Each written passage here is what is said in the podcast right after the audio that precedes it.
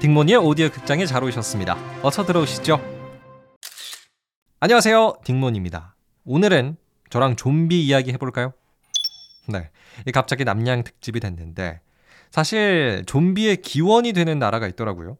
아이티 공화국이라는 나라입니다. 어, 아이티 공화국, 줄여서 아이티. 여러분, 이 나라가 좀 익숙하신가요? 어제 이야기 주제였던 쿠바, 바로 옆에 있는 섬나라인데요. 예전에 아이티에 큰 지진이 났던 적이 있어가지고 우리나라에서도 좀 많은 뉴스가 나온 적이 있어요. 자, 그런데 사실 아이티는 의외로 좀비의 기원이 되는 나라라고 하는데요. 그 역사적인 이유가 있고 이 배경이 되는 이야기가 사실은 남양 특집보다는 좀 새드 엔딩에 가까운 슬픈 이야기예요. 자, 그럼 지금부터 저와 함께 좀비의 나라가 된 아이티에 대해서 알아가 보시죠. 오늘도 끝까지 함께 해주세요.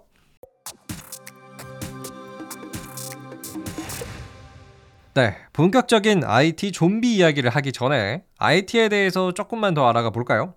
여러분, 아이티의 수도는 포르토 프랑스라는 곳이고 언어는 프랑스어와 아이티 크레올러를 써요.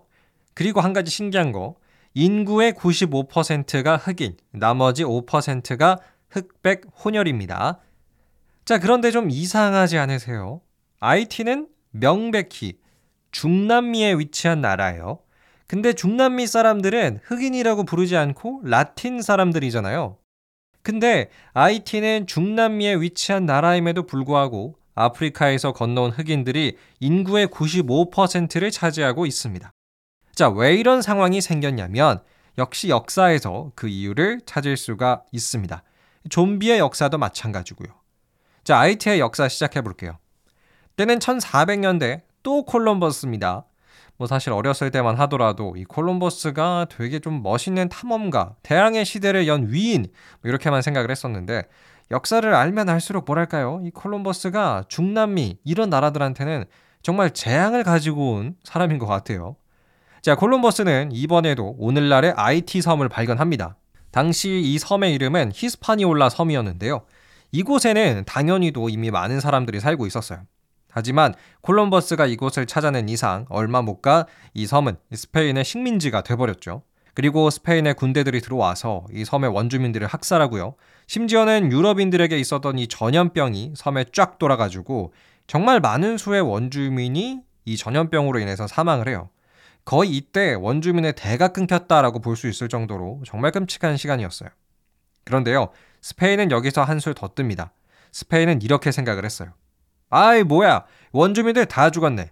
그럼 이 사탕수수 농장에서 누가 일하냐? 아, 그래, 아프리카 흑인들이 있었지. 네, 그렇습니다. 히스파니올라 섬의 원주민들이 대부분 죽으니까 이 노동력이 없어진 스페인은요, 아프리카의 흑인 노예들을 섬으로 데리고 들어왔어요. 그래서 바로 이때부터 이 중남미 히스파니올라 섬에 흑인들이 살기 시작을 한 겁니다. 정말 순전히 노동의 목적으로 아프리카에서 중남미 섬으로까지 오게 된 거죠. 이곳에 정착하게 된 흑인 노예들은 끊임없는 노동에 시달려야만 했어요. 자, 그런데 때는 천육백 년대 후반, 시대가 바뀝니다. 스페인이 이 섬의 지배력 한 삼분의 일 정도를 다른 유럽의 나라한테 뺏기거든요.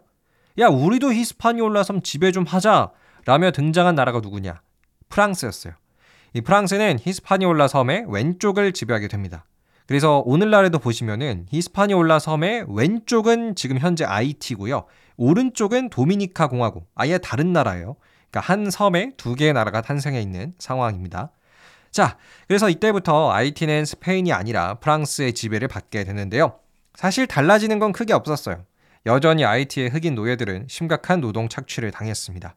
얼마나 심했냐면요. 이때 아이티 흑인 노예들의 평균 수명이 스무 살이 채 안 돼요. 정말 심각했습니다. 자, 이 정도로 심각한 상황에서 흑인 노동자들이 기댈 수 있는 한 줄기의 빛이 있었으니 종교였어요. 이 당시 이들이 믿었던 부두교라는 게 특히 인기였죠. 부두교는요, 사실 좀 독특한 종교더라고요. 가톨릭교랑 여러 가지 아프리카의 전통 신앙들이 합쳐진 형태의 종교인데요. 특히 가톨릭의 이 부활과 죽음에 좀 포커스가 많이 맞춰져 있는 종교였습니다. 자, 그런데요, 이 부두교의 주술사라고 불리는 보코르가 이상한 마법 혹은 주술 같은 거를 보여주는데 이게 어떤 모습이었냐면요, 어, 일단 땅속에 묻혀있는 이 장례식까지 끝난 시체를 꺼내요. 그리고 갑자기 이 주술사가 막 시체의 이름을 부르죠. 그러면 얼마 지나지 않아서 갑자기 이 시체가 살아나서 움직였습니다. 그리고 이 주술사의 말에 복종을 했죠. 네, 이 광경이 실제로 일어나는 거예요. 이거 진짜 좀비 같은 모습이잖아요. 죽었다가 살아나는. 자, 그래서 이게 너무나도 신기한 얘기니까 하버드 대학교의 인류학자 웨이드 데이비스가 그 비밀을 풀어보려고 했어요. 이게 진짜 부두교의 힘인가? 아니면 눈속임인가? 찾아봤는데요. 결론은 이랬습니다. 알고 보니까 이 부두교 주술사가 흑인 노예의 몸에 테트로도톡신이라는 천연 독성 물질, 이 보고에 있다고 하는 독을 주입을 했어요. 근데 이 독을 잘 쓰면 사람을 가사 상태, 그러니까 마치 죽어있는 사람처럼 보이게끔, 호흡이 멈춘 것처럼 보이게끔 하는 효과를 낼 수가 있었다고 합니다. 그러니까 일반인들이 보면 이 사람이 진짜 죽은 것처럼 보이는 거죠.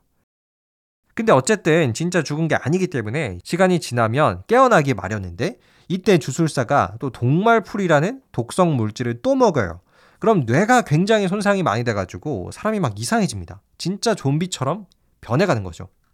그래서 알고 보니까 이 부두교 주술사가 진짜 사람을 막 죽였다 살려내는 게 아니라 이런 약물을 이용해서 눈속임을 하고 있었던 겁니다. 그리고 이렇게 한 이유도 사실 백인 농장주들과의 연결고리도 있었다고 해요. 이런 좀비 같은 무서운 광경을 보여주면서 백인들에게 복종하는 그런 효과를 노린 거죠. 자, 이게 이제 좀비의 기원이 되는 부두교였습니다.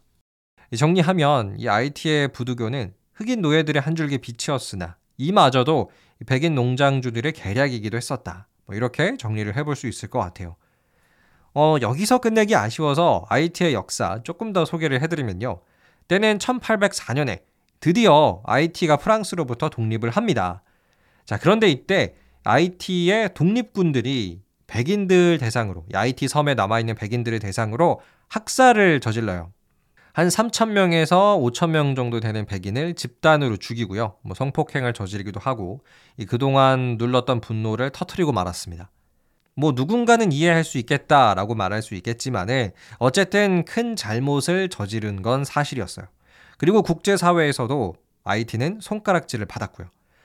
심지어는 피해자 프랑스가 야, 너네 범죄 저질렀잖아, 돈 내놔 하면서 배상금 요구를 해가지고 결국에 아이티는 한 백이십 년 동안 빚만 갚아야 됐습니다. 그래서 지금도 아이티는 굉장히 또 경제적으로 어려운 나라로 남아 있죠. 끝!